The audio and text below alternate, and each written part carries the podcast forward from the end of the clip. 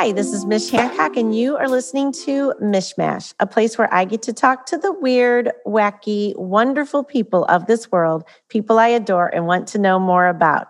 My guest today was actually a guest before and has come back to talk to me, Patrick Murphy. He has spent 30 years producing television programs for PBS, is a five time Emmy Award winner. But most importantly, right now, we are going to talk about licorice. Hi, Patrick. Hello, Mish. How are you? I am good. And I'm very excited about this book that you have come out with because I am a huge fan of licorice, like by far my most favorite candy on earth. Well, that's and wonderful. memories, memories, memories of the whole Switzer's thing. So I was like, I have to talk to him. I have to know more. So tell me how this all came about. Well, Switzer's licorice was just a big part of my life growing up. My my father worked at the company, and his father and brothers, and my great grandfather worked at the company. He oh actually he actually started it with uh, with Fred Switzer back in the 1880s. So licorice and the, and the factory and and you know all of that was just huge in, in in our family. Licorice was sort of a basic food group around our house. I think it should remain that for most people. and and as a kid, I spent a lot of time in the factory uh, down by the Eads Bridge. That you know the the famous factory with the well, and then it seemed that as I as I you know told the story of Switzer's licorice to people, uh, I was surprised by how many people knew the factory because of the big sign down there right. by the Eads Bridge, the big candy sign and then uh, the smell along the riverfront yes, for decades. exactly. I mean, that was one of the sort of uh, hallmarks of St. Louis was the the licorice smell down by the down by the river, and uh, it, it, it just uh, sort of having the inside stories of how these two families, the Switzers and the Murphys, started this company. Switzer, by the way, although it sounds like a German name, the family originally came from German. They are Irish. So okay. it, yeah, so it's two Irish American families back in the 1880s starting this candy company and living in Kerry Patch, which is the this horrible slum just north of uh, north of downtown, a little northwest of downtown, about where the car projects are now. And um, it sounds so nice, though. Kerry yeah. Patch sounds no. Kerry Patch was whimsical. horrible. Yeah, Kerry Kerry Patch was run by gangs. It was an oh all Irish gosh. neighborhood. Okay, the Irish were sort of redlined back then, and you know, very very unpopular to be Irish Catholic back then. Gotcha. There were signs up in the in the store and factory uh, gates saying no Irish need apply, and wow. and if you look at the newspapers back then, the Irish are always depicted as as monkeys. So, I mean, they were up against a lot living in Perry, Kerry Patch and trying to, you know, do something, you know, to get a little piece of the American dream. Exactly. And for them, candy was the way. And yeah. licorice in particular. Yeah, licorice after World War, uh, after 1940. Okay. They made all kinds of different candy, uh, all the way from when the candy started, company started in the 1880s they started making some licorice before the First World War, but it was just a, a division of, of the plant. They didn't really get serious about licorice until 1940 when it looked like sugar rationing was going to make it impossible to keep on making caramels and, God, yeah. chocolates and things like that. So they had to figure something out. So they went to all licorice and then they never went back. So, am I making this up in my head? But when I was a kid, I remember there I don't know if this was a separate store or if it was part of Switzer's, but that I would go to this store by the Eads Bridge mm-hmm. and that you could buy licorice there, the Switzer's licorice, and and it would sometimes be warm, like it had just was hot off the press, if you will. I don't know if it was actually a store, but but but people would come by the factory and and and buy licorice, you know, pretty much right off the. In fact, when we were kids, we would uh, go into the uh, into the, the drying rooms where it was still drying before it was packaged, and we just grab off a chunk oh, and uh, yum and and eat it. It was really good. And back then, everything was black. It, they didn't start introducing, didn't but they didn't. Yeah, that was in the like in the late fifties where they started introducing introducing red, and uh, then they started doing whips and lariats and bites and you know, all kinds of other, all kinds of other, other candies. It's kind of interesting how it started.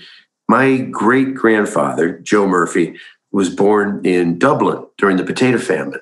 Okay. And he, his can his family had a candy shop in Dublin. I've actually been to the address and seen where, where it was. And it was in downtown Dublin. Uh, so he grew up uh, working in the candy store. And then in the 1860s, he got involved in the Irish freedom movement. At that time, Ireland had been occupied for like 700 years by the English. And there were these constant efforts, you know, armed rebellion, you know. So he was in an armed rebellion in 1867, right outside of Dublin. And they didn't, it was suppressed. They always were suppressed, it seems. And then uh, he got away, but he, they found his name on a list. And if they were, if they found him, they were going to hang him. So he was 20 years old and got on a boat in steerage and came to America. Ended up in St. Louis with nothing. All he knew how to do was make candy and he married a woman named Margaret Switzer, and she had a brother named Fred Switzer. So, you know, Fred grew up on the streets of Kerry Patch and was a pretty smart kid. And uh, he was, you know, selling various things on the street. Well, Margaret had the idea of combining her husband's ability to make candy with her brother's ability to sell stuff. And so they started cooking candy in their tenement uh, kitchen. And Murphy made the stuff and and uh, Fred sold it. And they, uh, in the 18 around 1886, they moved into a factory on First Street, right about where the right between the legs of the Gateway Arch would be now. Okay. before before they tore all those buildings down in the 40s, and uh, they made all different kinds of candy. And and uh, the reason it be, it went from being Murphy Switzer Candy Company to Switzer Candy Company is in 1893 there was a big depression, sort of like the 1930s depression. Okay. It was called the Panic of 93. And uh, the company went bankrupt. And Fred Switzer and his sister bought it out of bankruptcy. And, okay. and ever after that, for three generations later, the Switzers owned it and the Murphys worked as the production people. Gotcha. So I'm like the first. I'm the first Murphy who hasn't worked at the factory. I'm telling you. Uh, yeah. So, and and the factory's no longer there, but where is the factory now? Well, it, the factory the factory blew down in 2006. Oh, there was a big storm, and you know it's right there by the Eads Bridge, so it was a Yeah. big deal. And it was just beyond saving. And in, in, it, had been abandoned for like 20 years. Okay. Uh, in the 1970s, they moved the operation to a place on Broadway, just a few blocks away on Broadway. okay. So, so it was deserted for years. And uh, then in 2007, it was so so messed up that they just tore it tore it down. But uh, it was totally out of business. The the company in, in the 60s was sold to a corporation, which sold it to another corporation, and it ended up at Hershey's, owned by Hershey's. Hershey had another licorice product called the Twizzler. So yeah, so they just killed and stopped making uh, Switzer licorice altogether. So the reason it's around today is that Mike Switzer and his partner Dan Warner, uh, also a friend of mine, uh, they bought the Hershey, they bought the trademark from Hershey and started the company back up again. So they don't actually manufacture it in St. Louis, but it's headquartered in St. Louis. Okay. And they make all different kinds of Switzer's licorice now. They make the black, but they also make new exotic flavors that sort of pop and zing, like lemonade licorice and cherry cola licorice and things like that. So it's back. I mean, which is kind of an amazing story because at one time there was no idea that it would ever be, you know, back on the racks. And right. Nowadays you can get it at uh, Dierbergs and Straub's and Cracker Barrel, and it's distributed nationally. And um, uh, Straub's and Cracker Barrel, Dollar Tree, they have like 9,000 Oh stores. wow. Yeah. And the only place that isn't selling it now is uh, Schnucks. I, I don't know what that's all about. Well, They should. They should distribute it. Maybe I should take Schnucks in this and be like, guys, Yeah, maybe, maybe. it's a St. Louis thing. Yeah, it is. It is. Yeah, yeah. I mean, every St. Louis store I think should be selling St. Louis licorice. Yeah. Well, so Swiss so has got this great tradition, and it's it's amazing now that the book is out. You know how many people have been in contact with me, saying, telling me all these personal stories about how they love Switzer's licorice and how it was a part of their childhood and growing up, and But actually, I love to know people's stories. I mean, I think that because if if you were around at that, I mean, we all loved it, and yeah. I mean, I remember, I remember where the fat, you know, going by the factory and and Yeah. buying licorice and whatever. But then there was also a gentleman in my neighborhood who worked there, and I do not remember this man's name, but what I do remember was Yeah. every Halloween he gave you a full out package of black Yeah. and red licorice. You stopped by that house. Yeah, definitely. For sure. Yeah, yeah. No, it's, I mean, I hear a lot of stories like that, not just in St. Louis either, but all over the country because it was distributed, it was distributed everywhere. Yeah. Is there any story, excuse me, that comes up that you think that was a really cool story? Yeah, well, there's one story about uh, after World War II, there was a woman named Alice Phelps, young woman about 18 years old, 19 years old, and she started working at, at the factory. Most of the people who worked at the factory always were women, and they're the ones that organized the unions. And, and uh, I mean, so it's called Candy Men because the men in my family always describe themselves as candy men Okay. but yeah, but yeah. women women play a really important part of this story. There was a woman named a young woman named Alice Phelps who uh, worked at the factory, and at the time, this surprised me. There was a no talking rule at the factory. You weren't supposed to talk unless it was wow. related somehow to to your job. So Alice was kind of a talker, and she started a few weeks into the job talking to the women, whispering in you know in their off shifts and on their way to the plant or on their way back home, that on a particular Monday they would just start talking in defiance of this rule. So the day came, people started talking. You know, very scared at first. Then the men started talking, and the entire factory was just chatting away.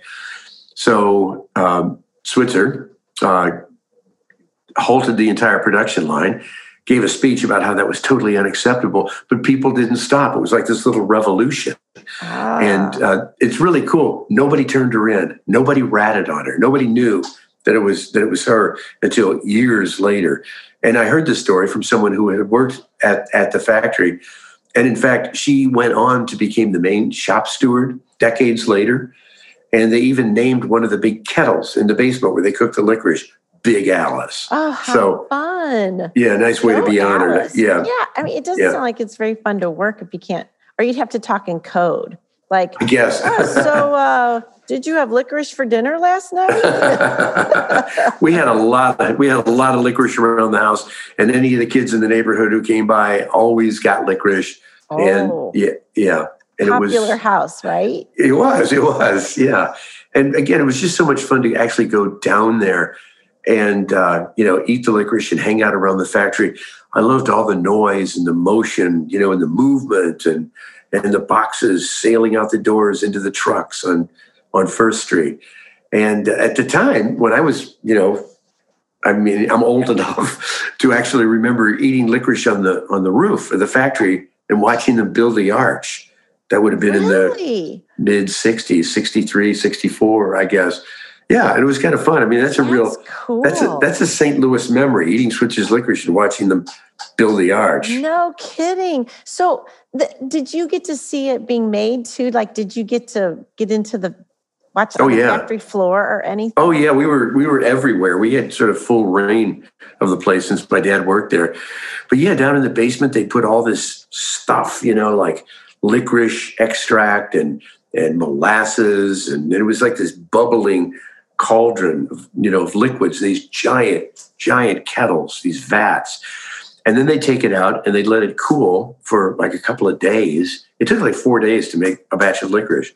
Okay. and then they would uh, it, it'd be like in um, you know 150 pound trays you know like a, little and it would gel. It would, it would be hardened. And then they'd run it up to the top floors and then gravity driven get cut into pieces and then dried and then packaged. Yeah we saw every aspect of it. It was it was a lot of fun Oh, how cool. So, you just got the gumption one day. It was time to write a book about this. It's Yeah, a very always been- St. Louis story, I'm sure, but I love that there's people around the world going, "Hey, I got a Switzer story." Oh yeah, and I'm, I'm hearing now from Murphy cousins all around the country and Switzer cousins from all over because we're cousins because our great grandparents right. Yeah. you know got married. so uh, it's it's been a lot of fun connecting, you know, with family and people from from other cities. I didn't quite. I knew it was one of the biggest licorice manufacturers in the country, but I didn't realize that it had permeated so many people's lives. You know, in so many different different parts of it. But it is definitely an, uh, a St. Louis story. Um, it's a it's an immigrant story. You know, the whole right. Kerry patch. You know, Irish uh, uh, trying to break in, get a piece of the American dream, you know, that kind of story.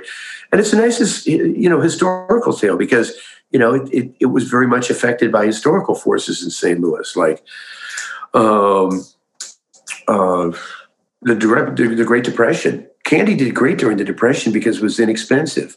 You know, people could afford it, penny candy. Well, and it, it makes you happy. It does. It does. And Mike Mike Switzer, who now is you know partner of, in the company, uh, he describes it as one of the first consumer decisions that people ever make. When you're a kid, you know your parents give you a nickel or a dime. Nowadays, maybe it's a quarter or a dollar. I don't know, and send you down to the you know the store, and and it's your choice to buy the candy that you want. Yeah. You bought candy. And, you know, we all had that experience as kids going down there with a quarter or whatever. And it's the first consumer decision that a lot of us ever make as kids. That is so true. Do I want do I want this penny candy or that penny candy or do I want to get Lik-M-Aids or you know Mary Janes or Jujubes or you know what whatever it is.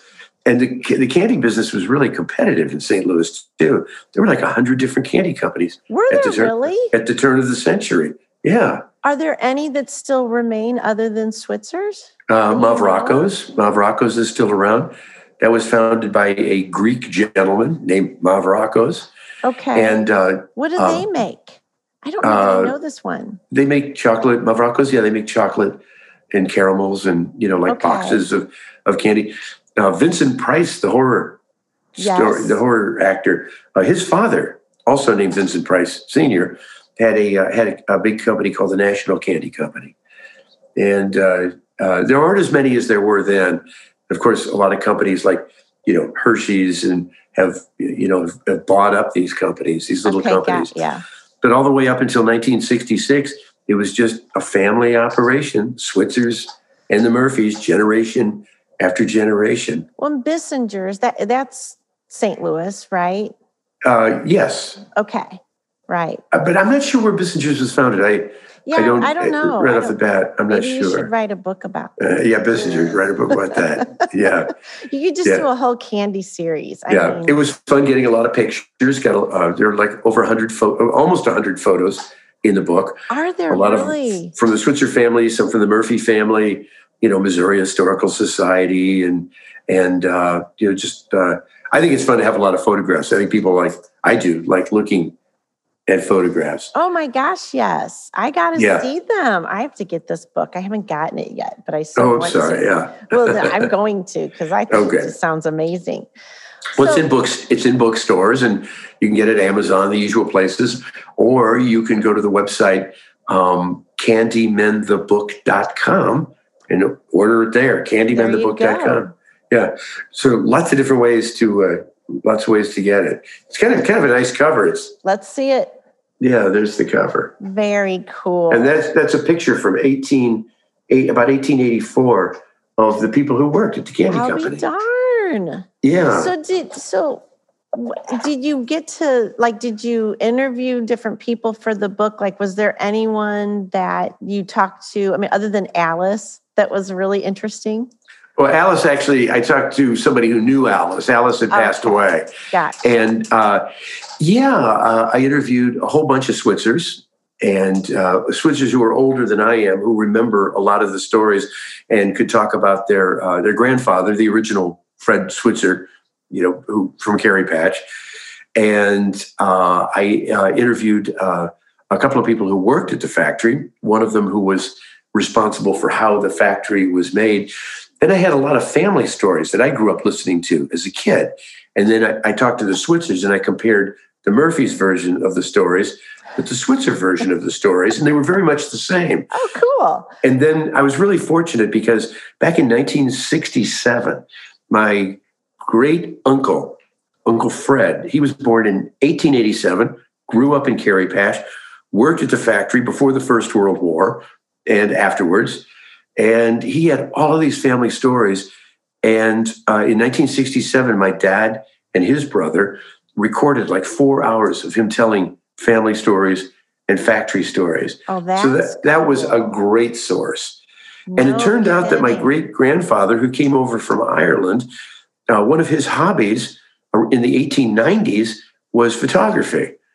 So this guy from Ireland took pictures on glass plates, and some of those photographs are still around today. Oh, how cool! I know. And then one of the one one one of the amazing things that happened was um, I found a canister of eight millimeter film, and uh, just with my parents' things in a, in a, in a box with a bunch of other stuff. So I could hardly wait to get a, a projector and see what was on it. well, it, it, turned all it all it said on the outside of the canister was Murphy's 1930. So I put it in and I saw that what it was, it was eight minutes of the entire family, including the old guy from Ireland, in the front yard of Webster Groves on Lockwood, all standing there mugging with the with getting their picture taken on, on movie film. So I'm turning this into a into an hour long program for Channel Nine now. Cool. And and to have that film is wonderful. No, oh, I can't wait. Yeah. So have you started on it? Yeah, yeah. First, I'm writing the script, and then I'm, you know, the interviews that I did before. Now I need them on, you know, video. I love and it. then I'll lay in the pictures, but I should have it finished by June. Very cool. Oh my gosh, I love it. I've got yeah, it's questions. Fun. Can I ask you my my kind of wacky questions? Sure. so, other than licorice, do you have any other favorite candies? Yeah, good and plenty's. Oh, God. Well, which is kind of licorice. licorice in it, which yeah, is kind of which know. is kind of licorice. Um, so, but good and plenty's are awesome. They're like actually good and plenty's was at one time made by Switzers.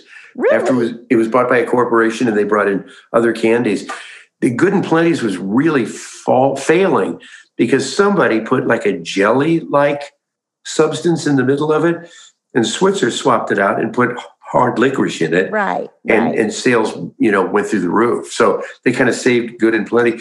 But you know, we also like for like birthdays and anniversaries and things like that. Yeah, we'll get we'll get a box of like, you know, Bissingers and you know, with the little caramels and oh, you know, oh, the yeah. chocolate and stuff. But yeah. Yeah, there's there's a lot of good candy out there. We ate some real junk as kids too. I think we'd go to the movie theater and we'd get. Have you ever called this stuff, stuff like Lik-M-Aids? They'd be oh, little. I love Lik-M-Aids.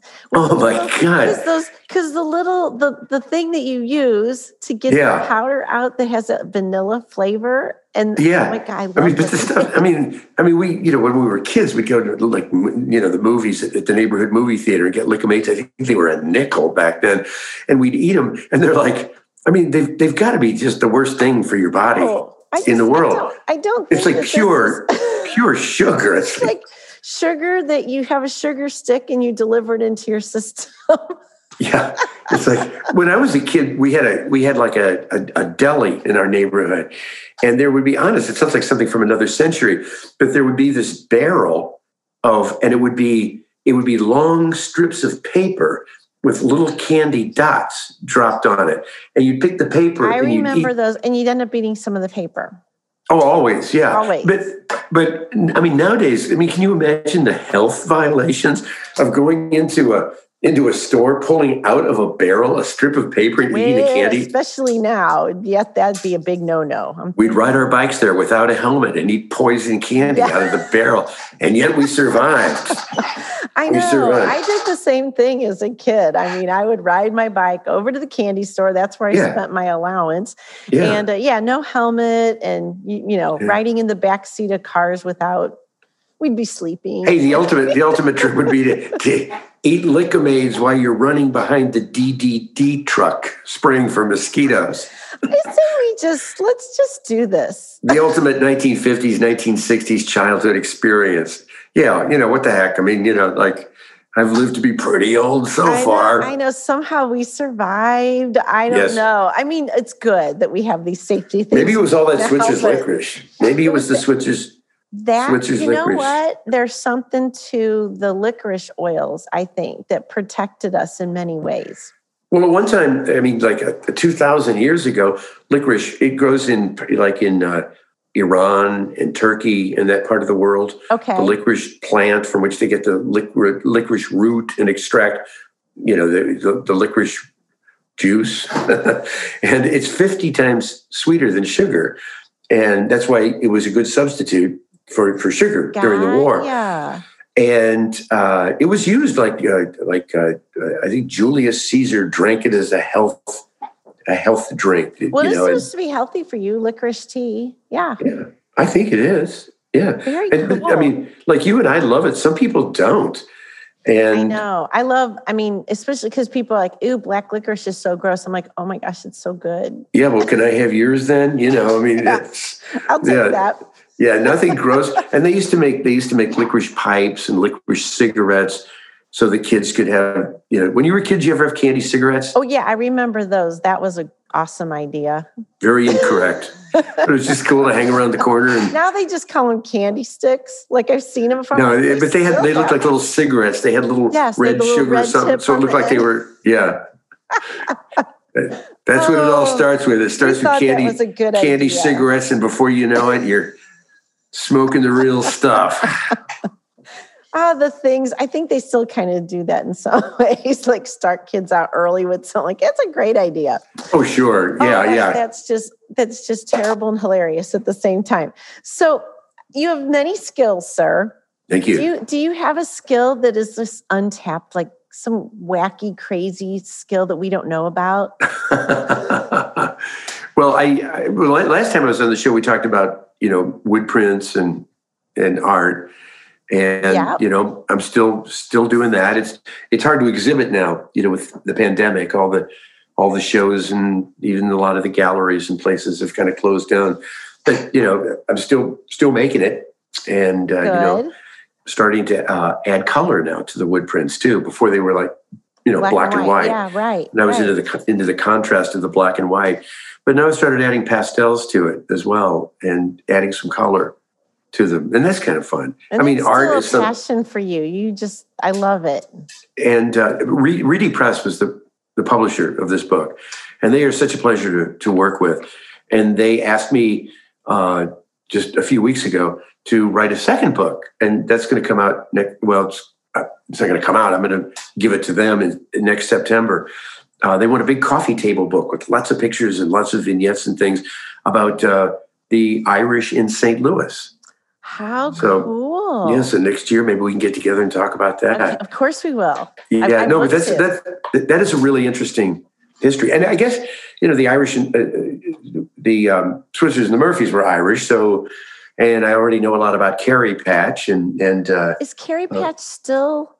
no, it's around? it's pretty much flattened. It's it's where Pruitt Igoe was near Kerry Patch, Okay. All but it, but if you just go if you just go a couple of blocks up from Washington to like Mullanphy and Biddle and and it, it- the borders have changed since the 1840s to 1900 but but it was it was basically from about I don't know maybe 4th 5th 6th street you know all the way towards towards Jefferson and it was I mean I've read all these old newspaper articles about Kerry Patch it was just a horrible place just really wow. tough. But it had it had like three parishes in it. It had, uh, and the, the churches, you know, gave it. Some, I mean, it was all Catholic Right. and all Irish, and so there, you know, there was some stability to it. But it, was just kind of a rough place. It was just Wow. a great place to get your butt kicked.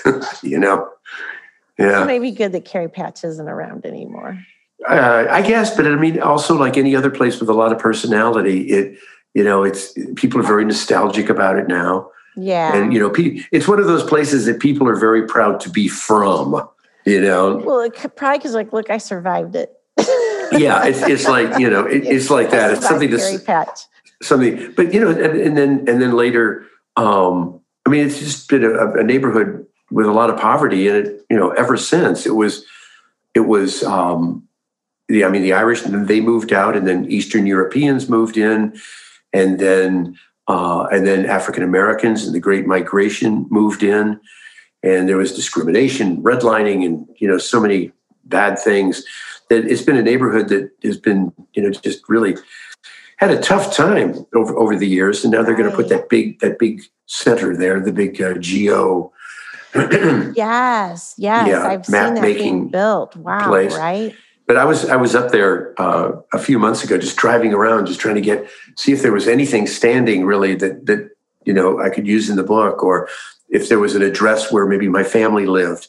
And there aren't many. In fact, there are a couple of places where you can just look and see just nothing but flattened land for blocks. Got. I mean, everybody ought to just kind of get in the car every once in a while and drive through North St. Louis. And yeah, it's very interesting. No, we've it done is. it. Yeah, I mean, my daughter and I are we like to every once in a while just hop in the car and just explore what's there's around a, the city. There's lo- so much. A lot of history. Know. You know, there's the the Polish neighborhood up around St. Stan. Yep. And then there were the Germans to the south of Market Street and then the Irish. And my great grandfather said, You just didn't wander out of your own neighborhood. It was, you just didn't, you know, Got it ya. just wasn't safe. Got ya. Yeah. So, so kind of like it, we're insulated a little bit. Yeah. Yeah. Well, you know, back then people kind of hung out with their own people because it was just, you know, it was just tough. It was tough. You know, all these immigrants and people, the Irish were at least lucky because they spoke English. I mean, it was right. a lot harder for people like Germans or Italians or Polish or Eastern European to to become Americans because they had to learn English. Right. I mean, right. Uh, the Irish just once they lost their accent, you know, they could kind of fit right in. My grandpa but, was from Poland. I mean, my yeah. grandpa was Polish, and so and his mom. I mean, when I was growing up, so my great great grandma, um, she only spoke Polish. She never ever ever spoke any English. Really? No. My, my mom's side of the family is German, and uh, I remember my great grandmother when I was a kid. She forgot her English and started and started speaking German, but she was born in South St. Louis, and in her neighborhood they just spoke German. Interesting. Yeah, my grandfather didn't speak English till he went to school. So I, mean, love that you know all this history. Yeah, we, I'm just interested in it, just kind of you know pick it up, but but it was fun to take all the stories that I heard as a kid I mean, my, my family was, they were storytellers.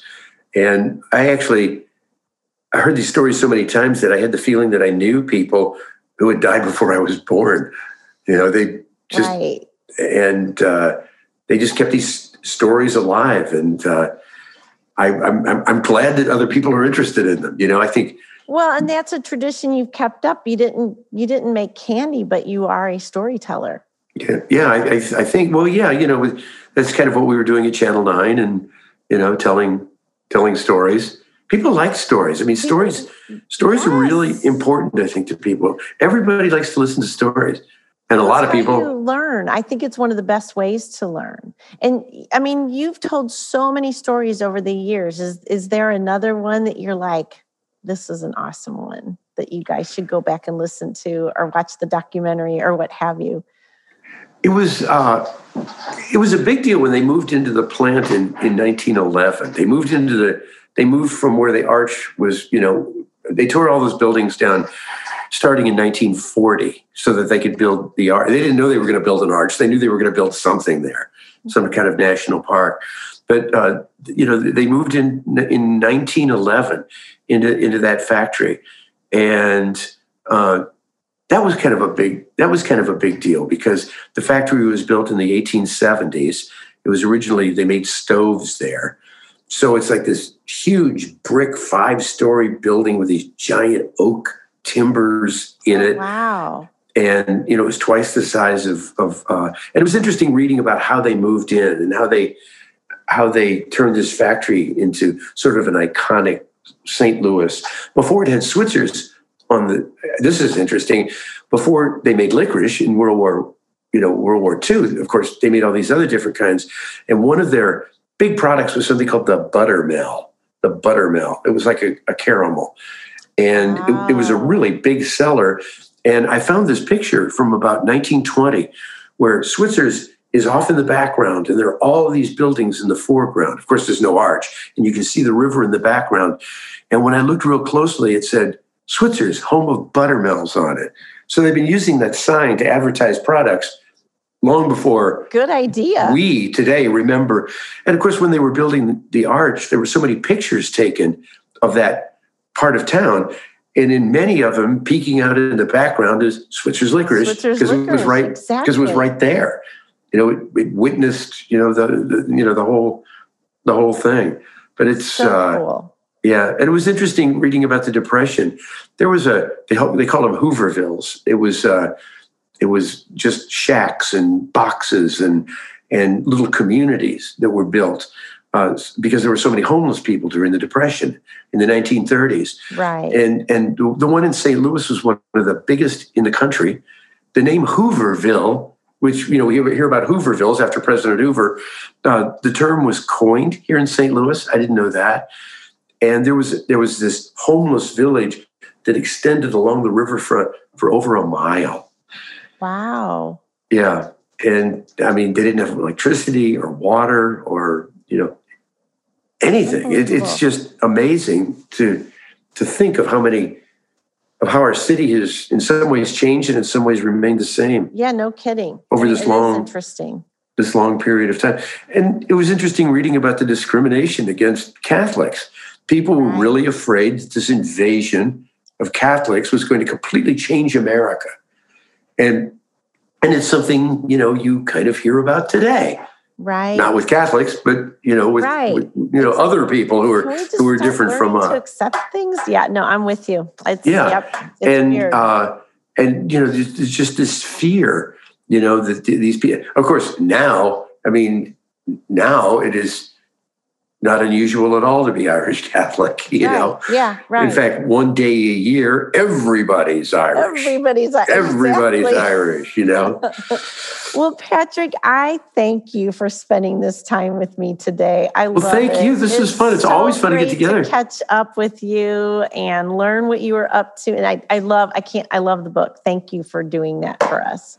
It's well, this was awesome a lot of fun. And was, yeah. And thank you for teaching me how to use Zoom. Look at us zooming here. We're so new, cool. We're so with it. A new skill. I'm a Zoomer. I'm a Zoomer now. Yeah. Hey, thank you. And, and uh, a good way to get the book, if you're interested out there, is candymanthebook.com. And we have candy elves right there waiting to put one in an envelope, drop it in the mail just for you. Awesome. All right, Mitch, see you later. Thank, Thank you, Patrick Murphy. Have an awesome day. Everyone out there, you've been listening to Mishmash. We love you. Have an awesome one. Go get the book. Bye.